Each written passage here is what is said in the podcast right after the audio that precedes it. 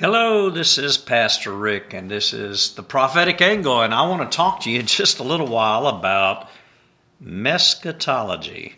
Yeah, I invented the word. I combined eschatology with mess and made messchatology out of it. It's something that'll make you think because we're living in a day when I think people have their eschatology all messed up. I don't know how it's going to get better except for revival. All throughout history, people have taken different views of eschatology, and eschatology is basically the doctrine of last things. Last, last things mean the things that come at the end, the end time. Now, if you read the Bible from Genesis to Revelation, you will find that pretty much every generation had their own eschatology because each age would come to an end, each generation would come to an end.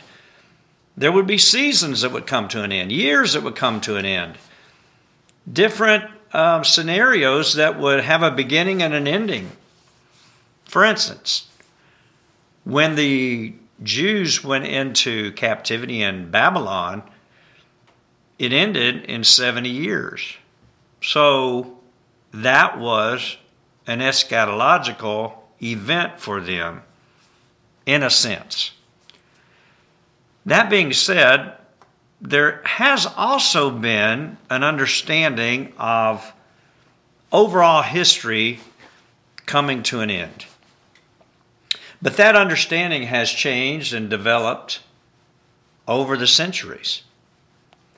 So if we look at John chapter 11, verse 24, when Jesus had told Martha and Mary after they questioned him for having been late to Lazarus's uh, funeral, or even before he died, frankly, they said, you know what, if you'd been here, he, he wouldn't even have died. And so they got in this conversation, and Martha says in verse 24 of chapter 11, I know that he will rise again in the resurrection on the last day.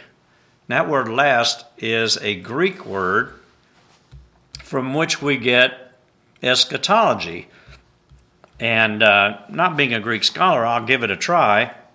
Eschati, eschati, or eschatos is last or last things. Eschatology would be the study of last things. So Jesus said, uh, I am the resurrection and life. Who, whoever believes in me, though he die, yet shall he live, and everyone who lives in, believes in me shall never die. Do you believe this? She said to him, Yes, Lord, I believe that you are the Christ, the Son of the living God, who is coming into the world. So Martha had a belief in eschatology, and she believed that the righteous would rise again on the last day. Now, if we go back to Daniel, so Daniel chapter 12, let's go there. And um, this will be a series, more than likely, because it's impossible to cover in 20 minutes. But I want you to understand that I believe with the political situation as it stands right now, that there's a, a mess in eschatology understanding in the churches and among preachers. And I want to establish some things that I believe are essential, regardless of your eschatological position. These things are absolutely biblical that I will establish in your hearing so that you know that there are some things that you cannot uh, deviate from. Daniel 12, the pericope reads the time of the end. And of course, it's the last chapter in Daniel.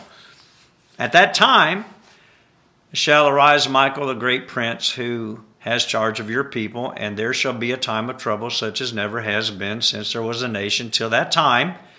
But at that time your people shall be delivered, everyone whose name shall be found written in the book. And many of those who sleep in the dust of the earth shall awake, some to everlasting life, and some to shame and everlasting contempt. Okay, so we could read the rest of this chapter. It, it's very um, profound and one to be studied. But I just want to point out to you that Daniel is hearing about the end time, and uh, he's being told what to do pertaining to the prophecies and visions and things that he has received and the understanding of it.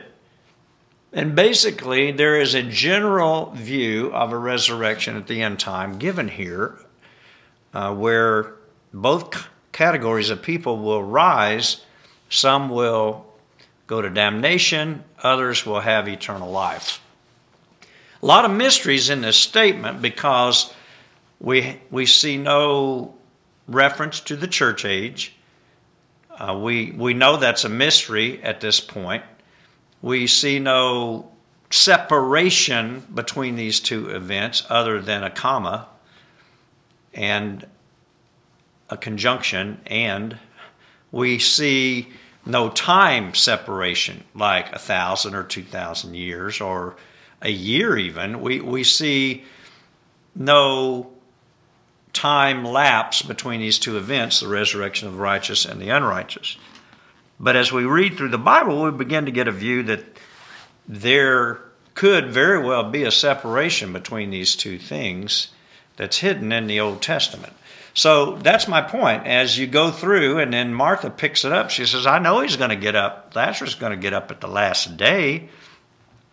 But then Paul comes along after he receives the baptism of the Holy Spirit, and he and Peter and John and others have an eschatology in their books, the epistles, even James. And we read, and then we begin to see that there's a time lapse that we need to explore. What is that time lapse? Are there more than one time lapse? In other words, all these things don't happen at one time. We get to 1 Corinthians 15 and we find out that in the moment and the twinkling of an eye that not everybody's going to die. Some will be changed in the moment the twinkling of an eye and that everybody will be changed, even those that were dead in Christ. In 1 Thessalonians chapter 4, 13 through 18, Paul speaks of what a lot of people refer to as the rapture. The word in 1 Thessalonians 4, 13 through 18 is the harpazo, which means snatching away. It's also referred to in uh, 2 Thessalonians 2 and we can continue to lay out the various facets of eschatological understanding, including the millennium, the thousand year reign. But throughout history, people have struggled with the chronology of eschatology. What's going to happen next? What's going to happen after that? And what's finally going to happen? Now, I'm not going to get into the specifics in this particular episode but I want you to understand that with the possibility of Donald Trump returning to the Oval Office, either because of a understanding of a thing called devolution or a re uh, election in 2024 because a lot of people don't believe we'll make it till then. And i'm very concerned about just uh, hoping that 2024 will change things. Some people are looking at the midterms, 2022, thinking that that will put a great screeching halt on the agenda of the elite that is rapidly eroding pretty much everything we've ever held dear. And uh, when people look at Donald Trump and they see how God did use him and they aspire to see him back in the Oval Office ASAP, sometimes their talk approaches that of messianic. And it makes me a little nervous, obviously, because he is not the Messiah. He's very much a man, and I think we can all agree to that. imperfect and he has his faults and flaws, but he loves America and it it seems like that other than a miracle that we have no explanation for whatsoever, or even the miracle that we do have some explanation for, and that is that Trump returns to the Oval Office. We're, we're in a, a deep pit of trouble if something doesn't happen um, this year or very, very soon. But if it does, a lot of people have laid out the reasonings why they think it will. You've got the Q followers, you've got the devolution explanation, then you've got the states, the governors, the midterms, you have the Supreme Court, you have uh, several explanations of how this could come to pass. I know Steve Bannon is talking about 100 seats, 100 years. That's quite a stretch at this point. But obviously, Steve Bannon is a fighter and he's doing what he thinks is right, and I think he's doing a pretty good job, actually. He's just saying that in Congress, if we pick up 100 seats in uh, the House, then that'll give us 100 years of a reprieve. I'm not so sure we have that long of a reprieve. And then you have in the church, you have those that their eschatology seems to have excluded the coming of Jesus. And uh, they want to take over the world, which is noble. I, I, I guess one day the church will rule and reign with Christ, but Jesus has to come. So you can't exclude the coming of Jesus, the parousia, the epiphania, the apocalypsis, the erchomai. You cannot exclude the second coming. The Bible teaches us in Hebrews chapter 9, I believe it is, yet a little while, and he that shall come will come, and he will not tarry. So I'm going to conclude this short introduction to messchatology because I don't believe messchatology has to be a mess. I'm just saying if you don't have a settled understanding of the basic idea of eschatology, you can be tossed around by every wind of doctrine, and it will have a bearing on how you live, your outlook, and how you treat other people, and how you view the church itself. So, it's absolutely essential that you know that Jesus is coming back. I'm not saying when he's coming, especially during this episode, I'm saying he is coming. That's what the two angels said when he went away. He said, Ye men of Galilee, why stand ye gazing up into the clouds? For this same Jesus, whom you've seen go away, will return again in like manner as you have seen him go away. So he went away in a glorified body. He's coming back in a glorified body. Okay? So we know he's coming back. And we know that the New Testament writers seem to think he was coming in their lifetime. You know, Paul said, We will not all sleep, but we will all be changed. And he included himself in that, even though we know that eventually he wound up being a martyr, so he had to take himself out of the picture of the ones that would be alive and remain. We who are alive and remain unto the coming of the Lord. No, he he died. He went to sleep in Jesus. And so he became one of those who he said in 1 Thessalonians 4 that the dead in Christ will rise first. So we know that Jesus is coming. Now, Jesus himself said that no man knows the day nor the hour but the Father in heaven. Not the angels don't know. Only the Father knows the day and hour of the return. Jesus is coming back, and there's two things you've got to keep in mind along with that. You need to be ready when he comes. You're not going to be ready if you think that he's postponing his coming. You have to be ready at any time, like right now.